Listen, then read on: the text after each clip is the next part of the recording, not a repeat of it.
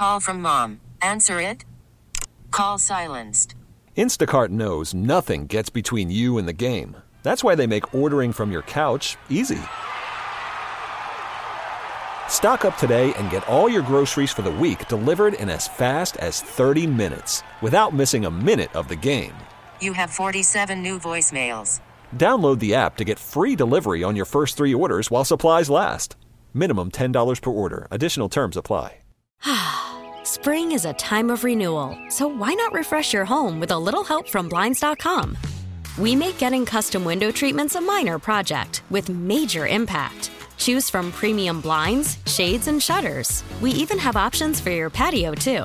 Blinds.com invented a better way to shop for custom window treatments. There's no pushy salespeople in your home or inflated showroom prices. Our design experts can help you find the perfect window treatments on your schedule. We'll even send free samples directly to you. Plus, we can handle the measuring and installation for you. Unlimited window treatments installed for just one low cost. And with Blinds.com, you'll always get transparent pricing, no hidden fees. Our free shipping and 100% satisfaction guarantee can put the spring back into your step and into your home, too. Shop Blinds.com right now and save up to 45%. Up to 45% off for a limited time at Blinds.com. Blinds.com. Rules and restrictions may apply.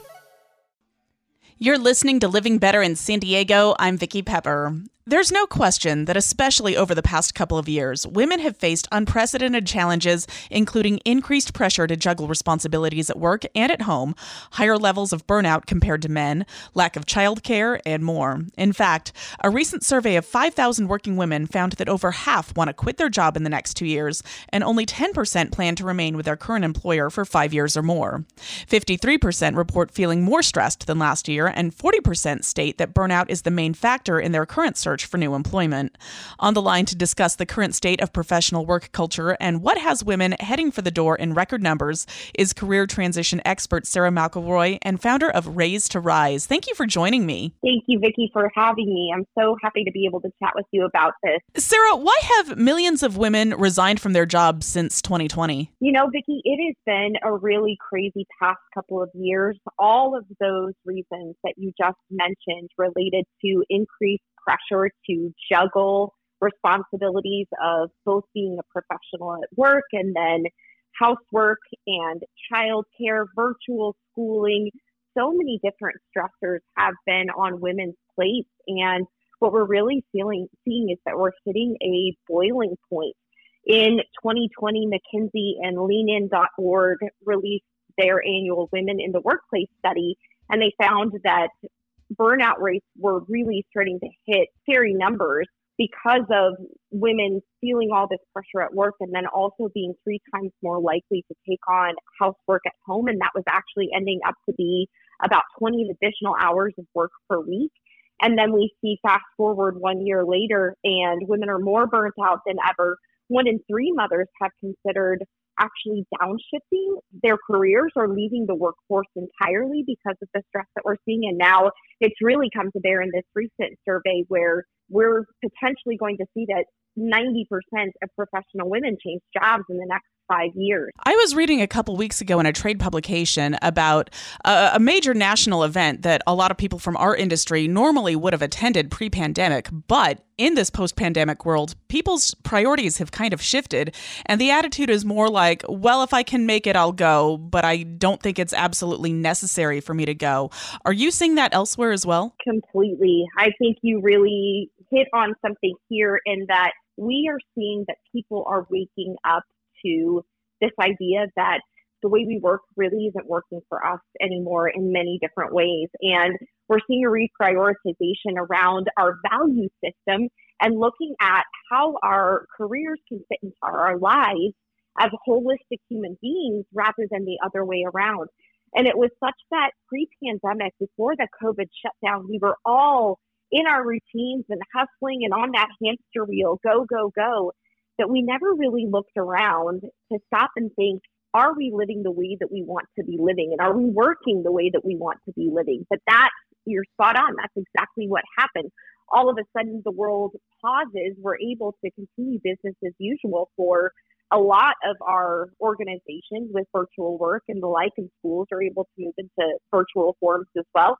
And it really made everyone stop and think, how could this be different? Could I really be more focused on being a happy, healthy person at home for my family, for my friends, and other aspects of my life rather than giving it all to my career anymore. Tell us about your journey and what made you decide to hit the reset button and what led you to launch Raze to Rise. Well, you know what, Vicki? I was absolutely one of those women and one of those people who woke up during the pandemic. When the lockdown hit, I had been working really crazy hours, both in a senior level role and doing an executive MBA program and was working up to 20 hours per day. And it was catching up to me. I had a couple of episodes of throwing up blood that sent me to the ER, but it just felt like I had to keep moving. Other people were losing their jobs as a result of the pandemic. And if I'm completely honest and vulnerable, I had a lot of my own personal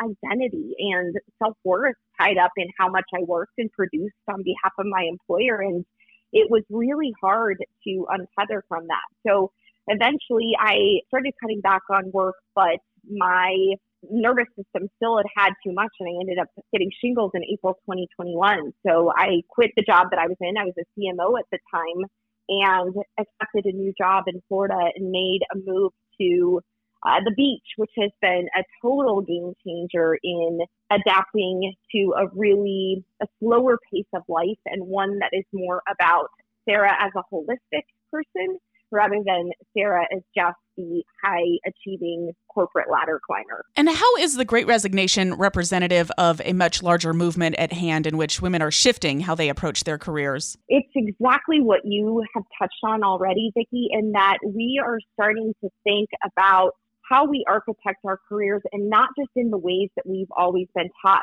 So for women, careers can be extremely sticky because not only are we told, you know, certain lies about how we're just supposed to approach our careers, and that is, you know, we're young and we're just supposed to figure out and know at the age of 18 or early 20s exactly what we're going to do for the next 40 years. And that then we pick this one path that we're going to commit to, and it's all about climbing the ladder and pulling down heftier paychecks. And we never really stop to think, like, is that even what we want as humans generally, but as women too? And then I was just having this conversation with a woman right before this. For women, we have this pressure to get a seat at the table. And we think about, I think about my grandmother who had worked her way into a real estate company and the discrimination that she experienced just even back in the 80s. And it's almost like we felt this pressure from generations before to be like, I want to be and I'm going to work hard to prove that I deserve to be here. So you take in combination that it's like, okay, this is the way you approach your career. It's a very linear, driven, masculine approach. And then you add in kind of like all of those other pressures and what we've been taught as women, and it can get really sticky. So what we're starting to see is an excavating of the deeper values and a, a full scale reassessment and renegotiation of what it means to be a woman in the workplace. And that's more of this I can find flexible ways to work. I can show up as my whole self. I don't have to pretend that I'm not a mother with doctor's appointments or school plays to attend, things like that. And so I think there's this really beautiful collective awakening and transformation that's happening that is going to change how we look at work as a society moving forward. I'm speaking with career transition expert Sarah McElroy, who's also founder of Raze to Rise. What are some of the falsehoods women have been told as to how we approach our careers? It really lines up with these ideas that we should just pick a career for stability and security and just pursue our careers in the ways that really men do, if I'm completely honest.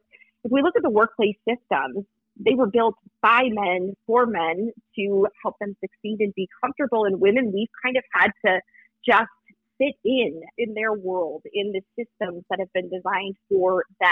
And so it becomes really difficult when we're expected to cut off aspects of ourselves to show up in a workplace in almost an inauthentic way because we're trying to keep up with men and work in the same ways that, that they do. And so I think that being taught that feminine qualities related to our intuitive nature, empathy, some of the softer skills that make women really amazing collaborators in the workplace, being told that those could be seen as weak or soft or not having a place in the workforce has really done us a disservice. So the more that we can embrace those aspects of ourselves rather than believing in the lies that those things are not valuable, the better off we'll be. How do you know when you've reached the point where your job is taking more than it's giving? You know, Vicki, I think we always know. As much as we maybe mentally don't want to admit it, we always do. And, and oftentimes it's really manifesting itself in our bodies can also be in irritability, lack of sleep, frustration with our family and friends. It can be lack of energy too, where we're coming home at the end of the day just exhausted and we're not even wanting to show up in the rest of our personal lives. And I know that's really, that was the case for me. I was seeing things like exhaustion in addition to the health concerns. But I was so proud of my success and so much of my identity was wrapped up in all of that that it was really hard to say, Sarah, I think you're going to have to walk away. So I think we, if we're attuned to the brilliant systems that our bodies and our minds related to how these red flags show up to get our attention, and they always will, regardless of how much we might try to push them off, they will always show up.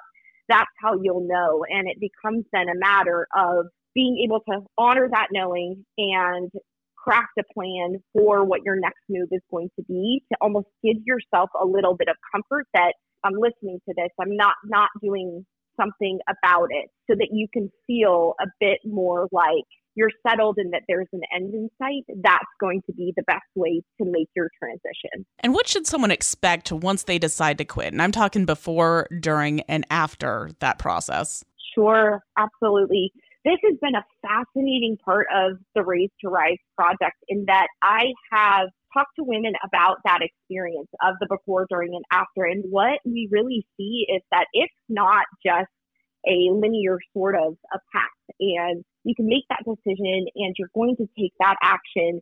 You're honoring that knowing that you need to do something differently. That's all great. And you're taking the time to build out a plan for what you want to do next because that's really important. We've seen that anywhere between 20 and 70 percent, depending on the survey, of members from the Great Resignation have actually said they regret quitting their job. So while I am a huge proponent of knowing when to walk away, it's about doing it in a really conscious and intentional way. And of course, making sure you have your ducks in a row. You're, you know, you've got your financial situation in a great place where you're not worried about that. You know how you're going to tie up loose ends in your organization, things along those lines. And then during, of course, you're managing the emotions and ensuring that you are leaving on the best of terms, of course, that you can. And then finally, afterwards, I think what people don't realize is that just because you're making a move and it's coming from a place that is more connected and moving you more in the direction of where you know you want to need to go, it doesn't necessarily mean that it's going to be perfect. And having that expectation can actually set us up for real disappointment. And so I'll give the example personally the Florida job that I took, I am still so grateful that I took that job, but I could have been really disappointed. It did not work out. And I ended up in a situation where I was dealing with a sexual harassment situation that wasn't properly addressed. And so I ultimately ended up walking away again as I had from my CMO role. But I wouldn't have learned what I've learned. And I, I can tell you right now, I wouldn't be doing Raze to Rise and I wouldn't be talking to women about their experiences related to the great resignation had that not happened. So it becomes being able to be agile and embrace uncertainty and to know that even if you're going to hit bumps in the road, which inevitably we do because that's just life, even if it's not this job, it could be the next job. There's real opportunity to know and believe that the path is leading you somewhere closer to where you're meant to be and that there's learning to come from even the hardest of times, the challenges we face. And how can we follow the Raze to Rise project? Yes, you can check out Raze to Rise at razeToRise.com, and that's raze as in R A Z E uh, T O and then R I S E ads.com. And that's where I am interviewing women and sharing their stories from the great resignation. Really, the goal is to crowdsource their incredible wisdom and insights to help other women craft a more conscious and intentional way forward with their careers and really embrace this kind of collective awakening that we're seeing. And any last thoughts for us? I just think that there are so many amazing women who have had to face some really difficult challenges the last couple of years related to their careers and making really hard decisions as to whether they're staying in a role and if it's taking too much from them at home and they're struggling with other issues related to childcare and things like that. And what I would say is that I believe, despite the challenges, we are shifting how we work and asking for better and standing up for what women deserve in the workplace. And so I would say just continue to be strong and stick with that knowing that's telling you that you should do something better or there's something more out there for you because you're right and you will get there even if it's difficult. Thank you so much for talking with us today and sharing those words of encouragement. Thank you, Vicki. It was so wonderful to be here. We get it. Attention spans just aren't what they used to be heads in social media and eyes on Netflix. But what do people do with their ears? Well, for one, they're listening to audio. Americans spend 4.4 hours with audio every day. Oh, and you want the proof? Well, you just sat through this ad that's now approaching 30 seconds. What could you say to a potential customer in 30 seconds? Let Odyssey put together a media plan tailor made for your unique marketing needs. Advertise with Odyssey. Visit ads.odyssey.com.